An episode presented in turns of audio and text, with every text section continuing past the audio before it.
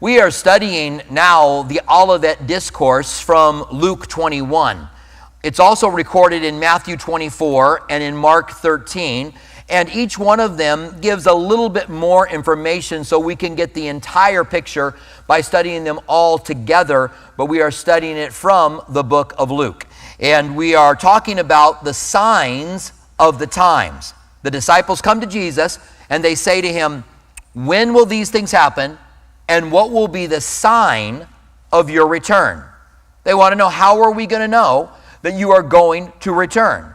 Now, Jesus wants to get some things clarified before he gives them the sign of his return, but he eventually does. He gives us what are the signs of the last days. It's interesting because when the scribes and Pharisees asked for a sign, Jesus rebuked them for asking. They were asking for a sign from heaven, but Jesus was he had raised a little girl from the dead. He had raised the leader of a synagogue, Jairus in Capernaum's little girl from the dead. He calmed the waves. He was casting out demons. He healed a man who was born blind. And then they're like, Well, give us a sign from heaven. Jesus is like, How many you want? How many more signs? And these were the things the Old Testament said that the, the poor would have the gospel preached to them, the blind would see, the lame would walk. Those were signs told in the Old Testament. Now here's Jesus, and they're like, give us another sign from heaven. It'd be like if we could look at all the signs the Bible says about the last days, and you look at them all, and they're all identical, and you go, Lord, give me another sign. And the Lord's like, ah, what's going on with you? So listen to what Jesus said. Now, the disciples asked for a sign, and he's going to give them the longest answer that he gave, and we're not covering it all today but he gives them the longest answer that he gave to any question in the Olivet Discourse. Here I want to read to you what he said when the scribes and Pharisees asked him for a sign from heaven. Now, they didn't receive enough signs. We know the problem. But here's what he said. This is Matthew 16, 2 and 3. He answered and said to them, When it is evening, you say, it will be fair weather, for the sky is red. And in the morning, it will be foul weather, for the sky is red and threatening. Hypocrites! You know the, how to discern the face of the sky, but you cannot discern the signs of the times. So he rebuked them because there were all of these signs that Jesus was fulfilling that they didn't know how to discern, but they could discern the weather to some degree. So we want to know what the Bible says about the signs of the last days. We want to know whether or not they're happening, but we also want to know what we're supposed to do with that information because there are a lot of people who sensationalize the last days and the sign of the, the times. And I'm not saying it's everybody, but it's certainly a good number of people that sensationalize it in order to sell books. They sensationalize it to get clicks. In, in, the, in the day that we are living in, when people want as much interaction as they can, when companies make money on clicks and people make money on their stuff being viewed. They want it to be viewed the most they can, and so they will sensationalize things. And we're going to see that we just need to stay away from the sensational. Remember, Jesus said in the study we studied last week, He said, when they asked this question, the first thing Jesus said was, Be careful that you are not deceived. For many deceivers are going to go out in the world, and they're going to say, I am He, I'm the Christ, and the time is near. Don't go after them. So, right away, Jesus says there's going to be a lot of deception in people saying the time is near. And I, I, spoke of the great disappointment last week, where in 1844, William Miller said that Jesus was coming back before 1844. 1844 came and went, and he didn't come back. And people had not plowed their fields. They stopped working. They gave all their money away because they were, it was a good story. He had a chart and everybody could look at the chart and go, yeah, Jesus is coming back in 1844. And they believed it, but yet the Bible says, a man that does not provide for his family is worse than an unbeliever. And so here were these people that believed the story chart and they didn't provide for their family. This led to the great disappointment where a lot of people left the faith and a lot of people are not, were not willing to look at the Bible at all because they had bought the story. It's like story stocks. You ever bought a story stock? And, and then you lost money on it? Well, you probably don't want to tell those stories. You always want to tell the stories that you make money on stocks. But story stocks are ones you don't buy. When someone gives you a big long story about how good this stock is going to be, you go, no, I'm buying Coke instead. That's what you do. You go buy that blue chick stock and you forget about the story stock. So when people tell stories about the return of Jesus, don't buy into it. When they're talking about a certain date, we're, we're living very close to the next date being set. We are just a decade away from the Olivet Discourse and the crucifixion of Jesus happening 2,000 years ago. That's a good round number. And I found that people who sensationalize things like round numbers. They're like Jesus was crucified. It's 32 or 33, depending on when, where, where you look at it. Because people have different reasons for doing that. Let's just say it's 32. So people are going to go, well, we're only a decade away from, from 30, uh, 2032, 2,000 years after Christ. He's going to come back in 2032, and they'll give reasons why they think that's the case. Then they got to subtract seven years. It's 2025. And, and I've already read this. There's already people doing this. And there are people who are going to believe it. They're going to be writing books and telling you that Jesus is coming back in 2025, and they're going to have the signs in the skies and the Shemitah and all of the things that are going on with it. And I'm just saying, be careful. We want to know the signs of the times, but we don't want to stop living for Christ or living our life how we're supposed to because we're caught up by these stories. Listen to what Jesus said to his disciples when they asked this question. Again, the question when are these things going to be? The destruction of the temple and what will be the sign of your coming at the end of the age?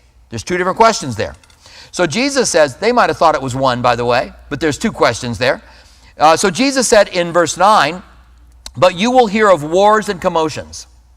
Do not be terrified, for these things must come to pass, but the end will not come immediately. He wanted them to know that there was going to be a gap between the time that they asked that question and when the end would be. He wanted to give them information about that. Now, by the time the, the epistles were being written, which was within 16, 17 years, the first epistles were written, the latest ones were within 30, 35 years of the Olivet Discourse. By the time the letters were being written, they were already going now. Well, Jesus said the end won't come immediately, but it's been three decades, you know, or two decades. Jesus could come back at any moment. And so they started writing things like, make the most of your time because the days are short. And I think that they were, they were inspired by the Spirit to write that because that's the way we're supposed to live. We are supposed to live as if Christ could come back at any moment. Jesus told several parables along those lines. He told the parables about the ten widows. Five of them had oil and five of them didn't. And when the bridegroom showed up, the five that had oil were taken and the other ones were left. And they didn't have time to go buy oil. Oil is the Holy Spirit. If you are ready when he returns, you will go to be with Christ. If you are not ready, you won't have time to get ready. That's the point of that parable. So be ready, always be ready. And the more so that you see the signs of the times.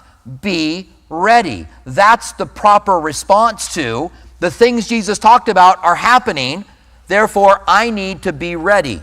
That's the proper response. The proper response isn't to sell everything you've got and give it to the ministry that came out with the latest book on blood moons. All right? I'm just saying. We'll talk a little bit about signs in the heavens as well. So, why so long? We're, we're a decade away.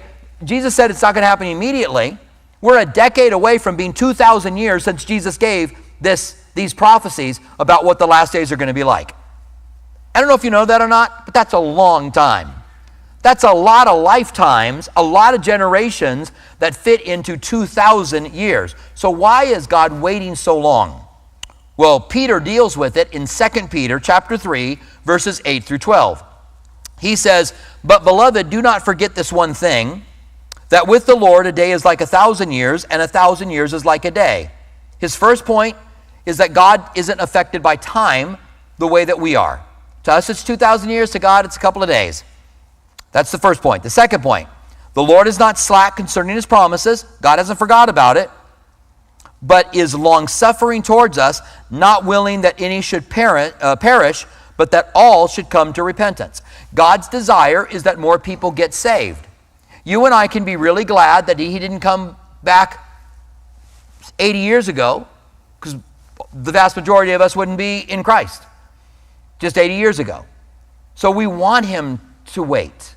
We want more people to get saved. Yes, Maranatha, come quickly, Lord Jesus. But I would rather him wait and see more people come to Christ than for him to return in my lifetime. And God's going to wait till the very last moment. This is really important for us to understand. It's not like God set a date and then said, I'm coming back on this date. The Bible says that He shortened the days. He wanted to let wait longer, but because man is going to destroy himself, that no flesh is going to remain on the earth, the Bible says, He shortened the days. So something's going to happen. I don't know whether it's a nuclear war, some kind of a new weapon, or whether the earth's going to be destroyed or something, but God's like, I got to I got to move the days up. I can't wait. Otherwise, there's going to be no flesh on the earth. They're all going to be gone.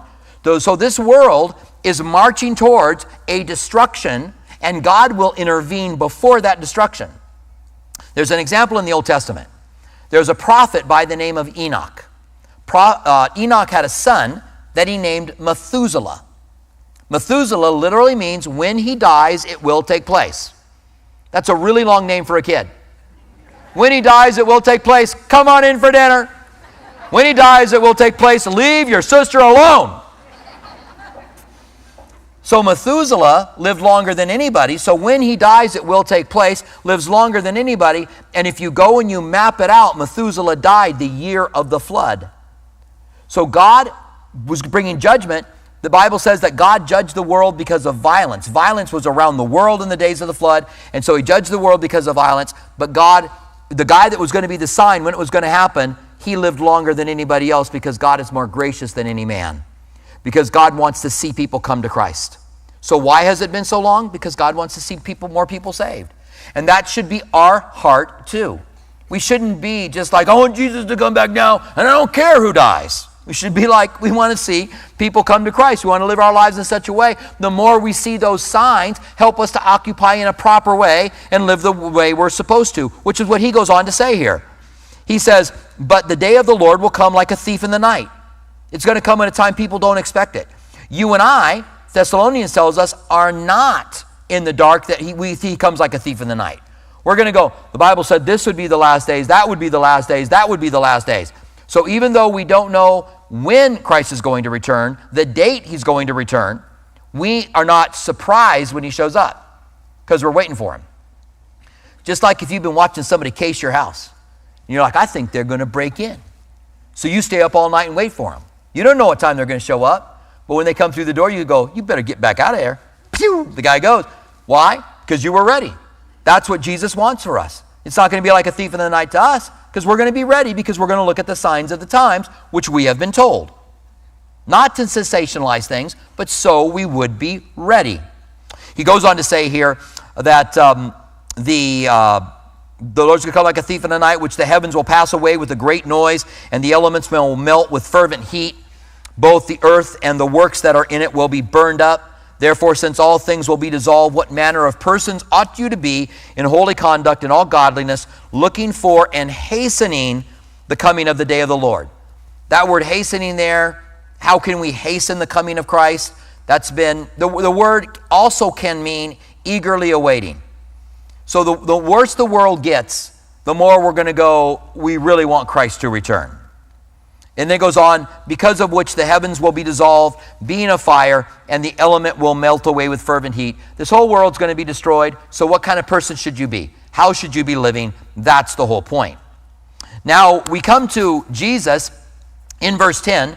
Uh, well, let's start in verse 9. Um, but when you hear of commotions and be terrified, these things must come to pass, but the end will not come immediately. So we know there's going to be a gap, and we're living in that gap today. Then he gives us signs. And these have been called signs of the times.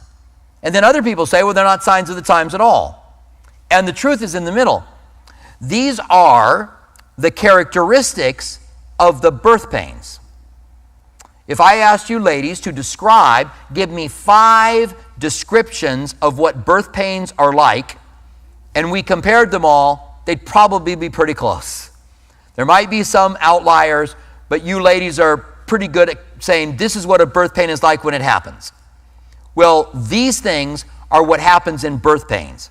It is true they will intensify over time because the birth pains are going to intensify, but there are going to be times where these things will calm down. Just like a birth pain comes to an end and there's a gap before the next birth pain. So these things will calm down. So, what we're looking at really is the signs of a birth pain instead of the signs of the time, although they are increasing over time. So we're expecting that when Jesus said, This is a sign of the last days, we're expecting it to be increased and to go in waves, to be greater and, and less over time. All right? So the first thing that he says is that nation will rise against nation and kingdom against kingdom. And Matthew, is going to say these are birth pains. So war is, is one of the characteristics of birth pains. And since the time of Jesus, war has done nothing but increase. We have a war going on right now. I remember when we uh, invaded Kuwait, after Saddam Hussein had invaded Kuwait and was wanting the oil field. Uh, that, we had Thursday night services back then, and I remember going into church and going, This place is standing room only. People were freaked out. There's a war in the Middle East, in Babylon. Bible says a lot about that. So all of a sudden people were packing out the church. So in the 18th century, no, excuse me, in the 20th century, the 1900s, there was more people killed by war than ever before. I heard the statement, but I can't verify it, that there were more people killed by war in the 20th century than all the other centuries combined. I don't know whether that's true. I've heard it, but you know, people say a lot of things that later on you find out, eh, I don't know. But here's what I did find there were 180 million soldiers killed in the 20th century. 180 million soldiers. And then there were another 150 million that were killed as casualties or genocide, either as casualties of war or by mass murder and genocide. The mass murders and genocide, the three places it took place the worst, was in North Korea, China, and Russia. Although we do know there was mass genocide in Germany and Italy as well. That's 330 million people that died because of war in the 20th century. Now, you may point out and go, well, there haven't been that many in the 21st century, but we're only a fifth of the way through the century. And on top of that, it's birth pains. So, this is a birth pain where things swell up and then they calm down. And so, just because there's a period of calming down doesn't mean it's not a sign of the times. We have a war taking place right now where Russia is invading Ukraine. We've got Russia, Iran having ports in Syria that has a border with Israel. And the Bible in the Old Testament tells us that Russia and Persia and Libya all attack Israel, and they have ports with a border there even now as we are speaking. So, this, I think, is, is, is a characteristic of the birth pain. Uh, the next it says, there will be great earthquakes in various places. Now, this is really important.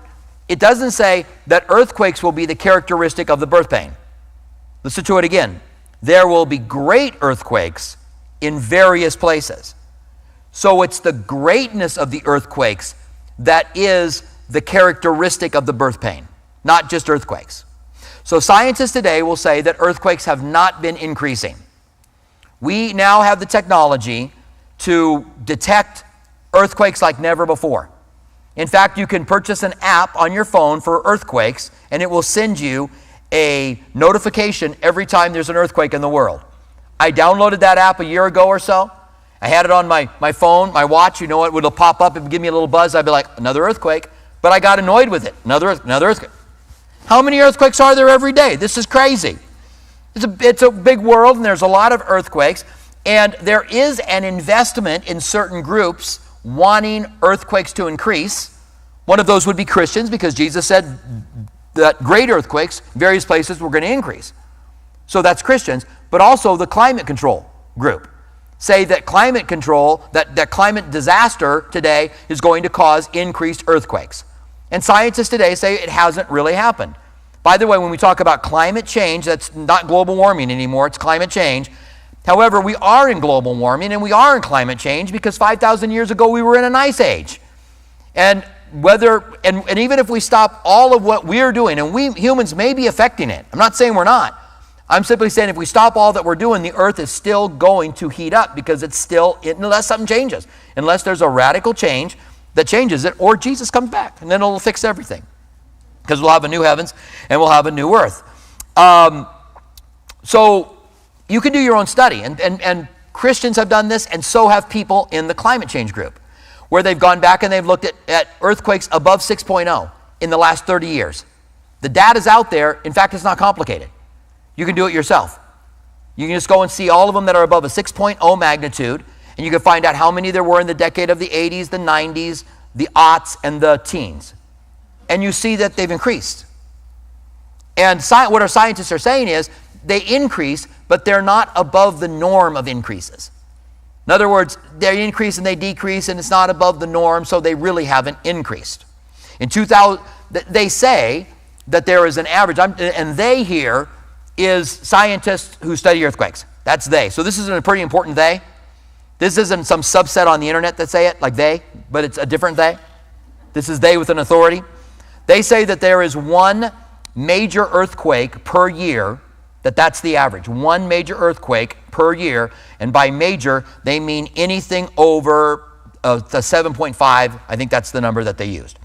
Uh, in, no, I think it was eight, actually, it was eight. So 8.0 magnitude earthquake uh, and above, there's one a year. In 2004, there were four. In 2021, which is the last year, there were three. So you do see this increase when you look at it. But I got interested as I was, I was looking into these things. What's the biggest earthquake that's ever happened? What's the biggest earthquake that ever happened on the earth and when did it happen? And so as I started searching that, I found a website that talked about the top five earthquakes and I found that the, the top five have all happened in the last 70 years. The oldest one was 50 years ago. No, excuse me, 70 years ago in 1952. And that was a 9.0, and the top of the scale is 10. Now, I made that statement last night and then I questioned myself. So if you know and I'm wrong, let me know, all right? Although by this point, I got one more study. I might as well be wrong in the last study if I'm wrong about it.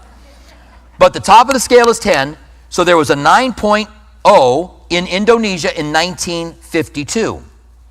Then there was a 9.1. This is in the order of their magnitude. I'm going from the fifth to the, to the most powerful. There was a 9.1 in Japan. You guys are going to remember this one. It was in 2011. So you think back to the devastation of that 9.1 that happened in 2011. There was a 9.2, actually two of them, one in 2004 and one in 1964. In Indonesia, 2004, there was a 9.2, and in Alaska in 1964, uh, there was a 9.2. And then in 1960, there was the strongest earthquake to ever hit the earth, and it was in Chile, and it was a 9.5, which was a significant earthquake. So, the biggest earthquakes to have happened, two of them have happened in 2004 and 2011, in the century that we are living in today. So I think the case could be made for what Jesus said that great earthquakes in various places. It's the great earthquakes that matter in various places. And when you see a big earthquake, it's supposed to make you think, we're living in the last days. That's what, what, what Jesus is telling us. Now, famines uh, in the 20th century as well, the first thing that we should understand about famines is, is that science, the science of agriculture, being able to, to grow food, science has brought us to a place where we can feed everybody on earth. In fact, we could double, triple the number of people on earth and still feed them. So the fact that there were famines in the 20th century when we had all of the technology that we needed to feed everybody in the world tells you it was because of the corrupt heart of men that there were famines in the world. There were famines in Russia, there were famines in China, there were fam- in Africa, which we all knew about, but they weren't the greatest famines of the 20th century. In Africa, you remember all the commercials in the 70s? I remember they had the care food. Do You remember that? It was just the kind of like gray food they'd plop on plates for these kids to eat in Africa. So I made a rice dish for my kids out of cream of mushroom soup and tuna fish, and they called it care food because it just, and so because they called it care food, I would plop it on, give me your plop. There's your food. Go ahead and eat that. It was actually delicious, by the way. I still make a version of it today with macaroni and cheese. It's still good. The care food is still delicious. Um, we sent, there are a lot of commercials, raised a lot of money, sent a lot of food to Africa during the famine in the 70s in Africa. We sent enough food to feed everybody in Africa five times over, but the food never got, people still died because the warlords got the food, let it rot in warehouses because it was wealth to them. Imagine the wickedness of a man who wants his control over a certain area that he will let children die when he has the food and the means to get the food to the people. So that's what's going on when it comes to famine. And there were greater famines in the 20th century than there had ever been before, even though we had the technology to take care of it. We're also on the brink of a famine today. There are, it's said that there are 30 million people who are starving to death as we speak in the world, and there are 100 million that are affected by famines today. Now, there are 7 billion people on the planet Earth, so it seems like a small number comparatively, but we're also talking about food shortages. And if food shortages hit places like the United States, what do you think it's going to do in third world countries? If, we're, if our shelves are, are going to be empty, which they're still saying they are, what is it going to do around the world? And we may have the ability to be able to rally and get food here for the United States, but it's going to affect people around the world. So famines are definitely increasing, and they are a characteristic of the birth pain. The next one is pestilence, and I don't know that we even really need to talk about it. We just went through a pestilence. Um, and China today still has people locked up because of COVID, which makes me wonder. I'll tell you, there's two different things I wonder about it. And I might get myself in trouble right now, all right? So you're probably going to want to listen because I could get in trouble for this. The, um, in this whole section on pestilence, um, there's a couple things I wonder about China. Number one, why did we copy China and lock everybody down?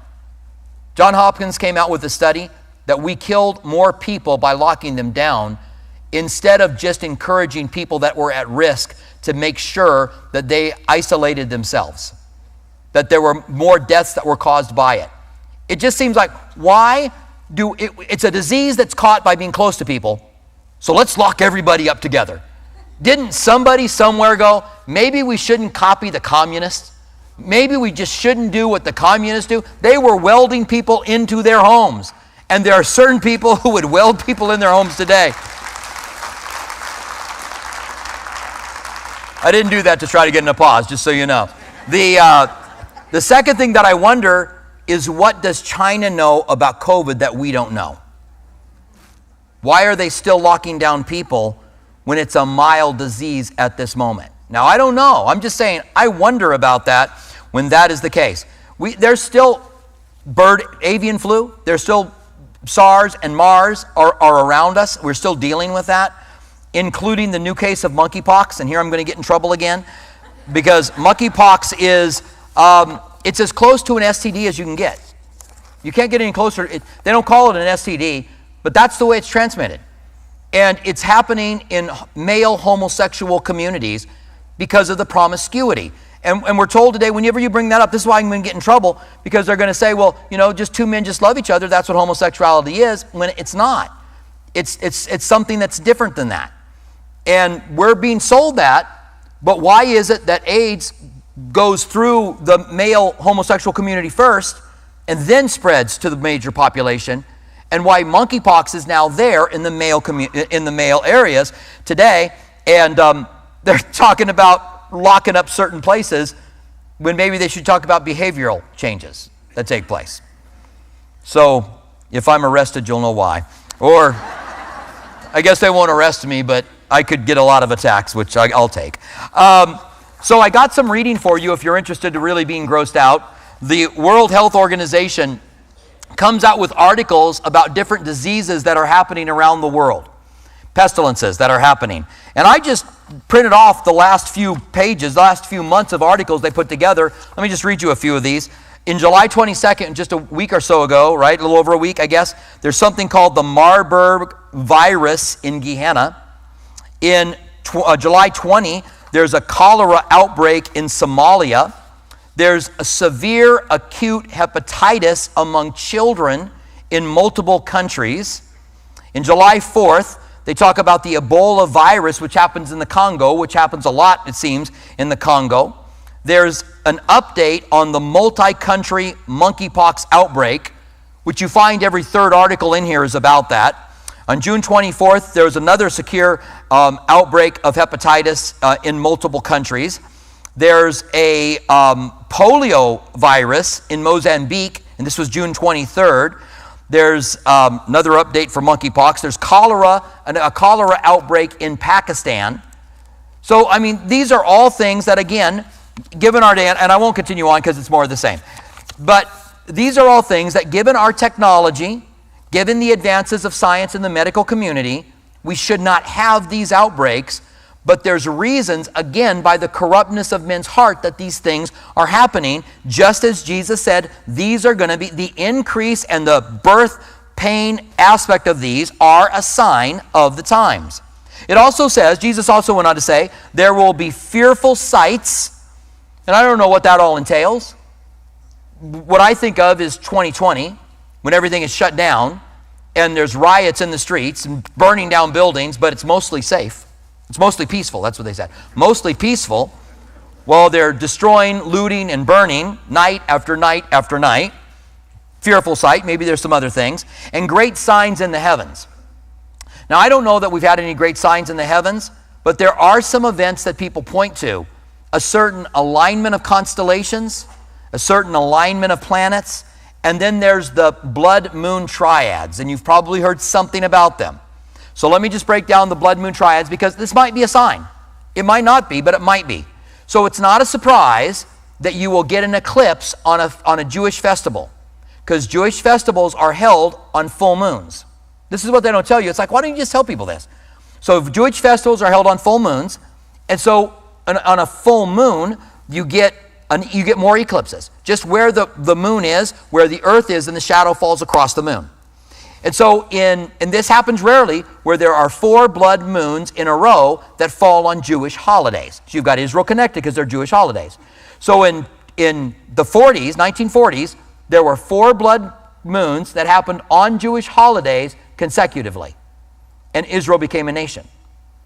Then in, 60, in the 60s, there were four blood moons that happened in a row on Jewish holidays, and Israel took Jerusalem for the very first time. And then in 2014, there were four blood moons in a row, and you guys may remember that because this was the most deal was made of it. There were four blood moons in a row on Jewish holidays, and I don't know that anything happened significant. They say that rockets were fired, fired into Jerusalem. There was an uprising between Hamas and Israel, you may remember, during that time. And that doesn't seem to me to be as significant as Jerusalem and Israel becoming a nation, Jerusalem. Then they say, well, it was right before COVID. We have COVID 19 because it came out in 2019, and that that was what happened, and Israel was greatly affected, one of the nations that was affected most by COVID. And I think that's true. I think they were affected. I don't know if they were affected most, but they were affected by it in a great way. So maybe that's it. But I look at those and go, I don't know. Maybe they're signs. Maybe they're not. It seems to me that if they had another triad, it would be something really significant that would happen. And I think we're too far past 14 and 15 for anything significant to happen. Maybe. Maybe I'm just being too, I am very skeptical. People tell me things, I'm a skeptical person. So maybe I'm just being too skeptical and they, they really are some kind of signs. Now, there's one more. And then I want to just kind of go over some of the other signs of the times and then we'll close. But Luke 21, 12 through 19 tells us of one more characteristic of these birth pains. But before all these things, they will lay their hands on you and persecute you, delivering you up into the synagogues and prisons. Now, there was early Jewish persecution of Christians. Paul was a part of that. Paul was a part of synagogues that tracked down Christians, cast lots to have them killed, and, and threw them in jail. He even went to other cities to find them, and that's where he gave his life to the Lord and became a leader, uh, uh, became a leader, not a litter, a leader in the actual group he was persecuting. So this is very early. But then he goes to later on, but you will be brought before kings and rulers for my name's sake, but it will turn out for you as an occasion for testimony. Therefore, settle in your hearts not to meditate beforehand what you will answer, for I will give you a mouth of wisdom. And this is Jesus speaking I will give you a mouth of wisdom which all your adversaries will not be able to contradict or resist. You will be betrayed even by parents and brothers and relatives and friends. They will put some of you to death, and you will be hated by all for my name's sake, but not a hair on your head shall be lost. He already said some of you will die, so he's not saying you won't die. He's saying if you're martyred for Christ and if you are persecuted for him, you will not lose anything by it because you will be blessed as a martyr. He goes on to say, by your patience possess your souls. So, persecution in the world today, Christian persecution is heavy still in China, has been for the last hundred years. Um, North uh, Korea has been for the last hundred years. It's still a lot of persecution. In, um, in, in Russia, same thing. Uh, around the world, there's a hatred of Christians. in Europe and in England, much more so than in the United States, although the United States is beginning to catch up. So we're not surprised that people hate us just because we're Christians. They just because we're Christians, they hate us. They hate us. And you guys experienced, some of you guys did when you were in high school and college because a lot of the hatred came from professors who were picking on kids. So this is just part of the characteristic. So when we look at this and we go, there's 100,000 or so Christ, uh, Christians who are killed every year for their faith, uh, maybe even more than that right now, because the numbers are a little sketchy at this point. Uh, so one in nine uh, people are affected uh, by persecution, severe persecution. One, one in nine Christians are affected by severe persecution. So we could look at these birth pains and see that they have intensified and that we're kind of in the middle of one now because all these things are going crazy. But what else does the Bible say about the signs of the last days? This, these are interesting. The Bible talks about inflation in the last days. Just because we're living in it. Do I think this is the last bit of inflation before Jesus comes back? I don't know. Probably not. But it's just interesting. If we're talking about the signs of the times, inflation, the love of many will grow cold. Seems there's greater hatred today than any others. In fact, when Jesus says kingdom will fight against kingdom and nation against nation, the words for kingdom there are the word ethnos in Greek, and it means people group. That's what it means. So people group will fight against people group, and there's great hatred in the world today, not only in America between people groups, but in China, in Indonesia, there are these people groups that have slight differences, but they hate one another and are killing one another. The love of many will grow cold, the Bible says in the last days. Lawlessness will increase in the last days. False teachers, we talked about last week. There will be a great apostasy. There's a movement now, the progressive church, and there it's actually happening in churches in Tucson now, where churches are turning towards, and progressive Christianity doesn't believe in the inerrancy of Scripture, doesn't believe in the authority of Scripture, doesn't believe in the resurrection of Christ. They're like, well, this is just a type of, a, a kind, a picture of what the resurrection is going to be like. Jesus never resurrected. And what happens when churches start doing that? Pretty soon, if you came here and I told you guys, listen, Jesus didn't really rise from the dead, and the Bible's not an authoritative book. What really has authority is your heart. Follow your heart. You're going to do good things if you follow your heart. Within a couple weeks from now, you're going to wake up on Sunday morning and go, Why should I go to church? If, he, if the Bible doesn't have any authority, and my heart's got more authority than the Bible, and Jesus didn't really rise from the dead, you know what? Let's go to the park. I'm going to lay in bed here for a while on Sunday morning. I get up every day and go to work. I'm going to lay in bed. And that's what happens to liberal and progressive churches. They die. One guy says it's just a door out of the church. You just open up the door to enter into progressive Christianity because you're like, well, God is all love. God's not angry. God's all love. I, I, that's what my heart tells me. And so you walk away from Him, the great apostasy.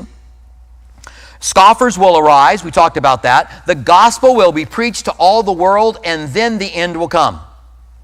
That's really the only sign that we have of when Christ is going to return. When the gospel will be preached to every nation. And, spoiler alert, there's an angel that flies through the heavens preaching the gospel to every nations in the book of Revelation. It's like I think God had to move the time up and we couldn't get the work done, and so God had to go into plan B.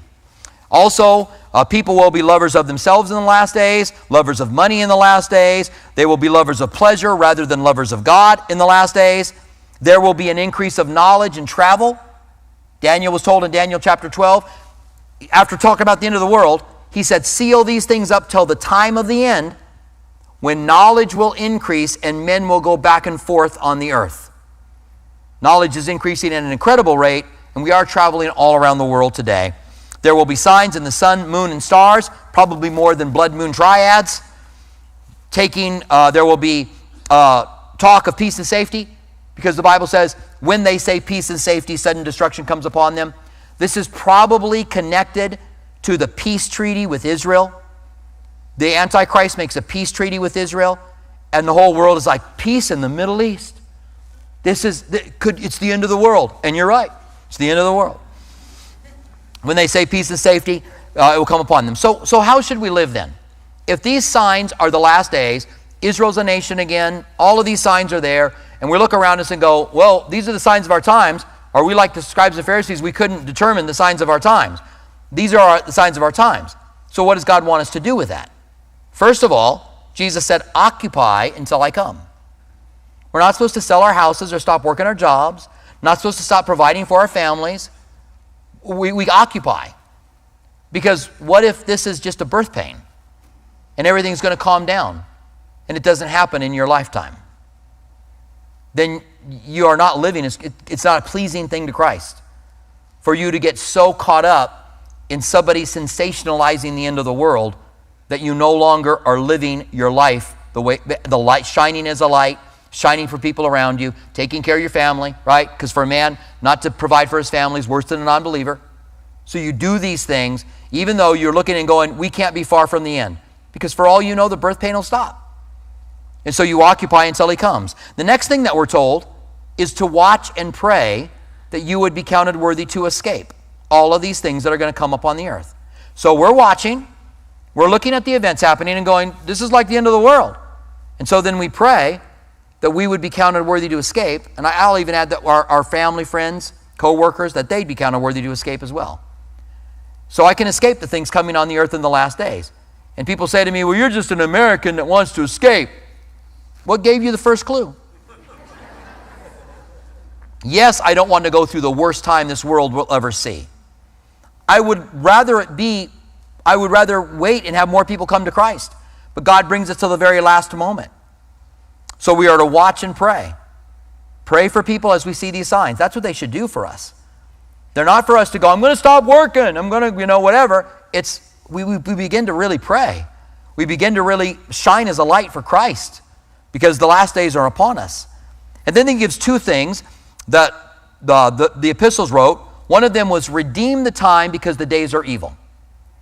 They had evil days. When that was written, Nero was probably the emperor. The days were evil. We have evil days among us. So redeem the time. Make good decisions with your time. The second thing it says is make the most of your time because the end is near, or the days are short. That's literally what it says. Make the most of your time because the days are short. So when we see these signs around us, do we make the most of them? That's what we do. And the warning of Jesus stands. There are going to be false teachers who are going to say, I am the Christ and the time is near, don't follow them. If you do a search on the end of the world, the last days, the signs of the times, some of the first search searches that are going to come up, search results that are going to come up, are the Church of Jesus Christ of Latter day Saints and the Jehovah Witnesses because they've learned to sensationalize these things because they know that they get people. They know people will respond when they do it. And we want to make sure we're as far away from that as we can, using the signs of the times as we should, but living for Christ now, occupying, filled with the Spirit, being used by Him as effectively as we can during these last days. Stand with me, would you? And let's pray together. Father, we want to thank you as we've taken time to really look at these things and to see what your word says about how we are supposed to live and that these signs are taking place. And it's, this is like a prophecy update. We do see that almost all of these things, maybe not the peace and safety, but all of these things are taking place in our day. And so, Lord, we want to live and occupy properly until you come. And we thank you for this. In the name of Jesus, we pray. Amen.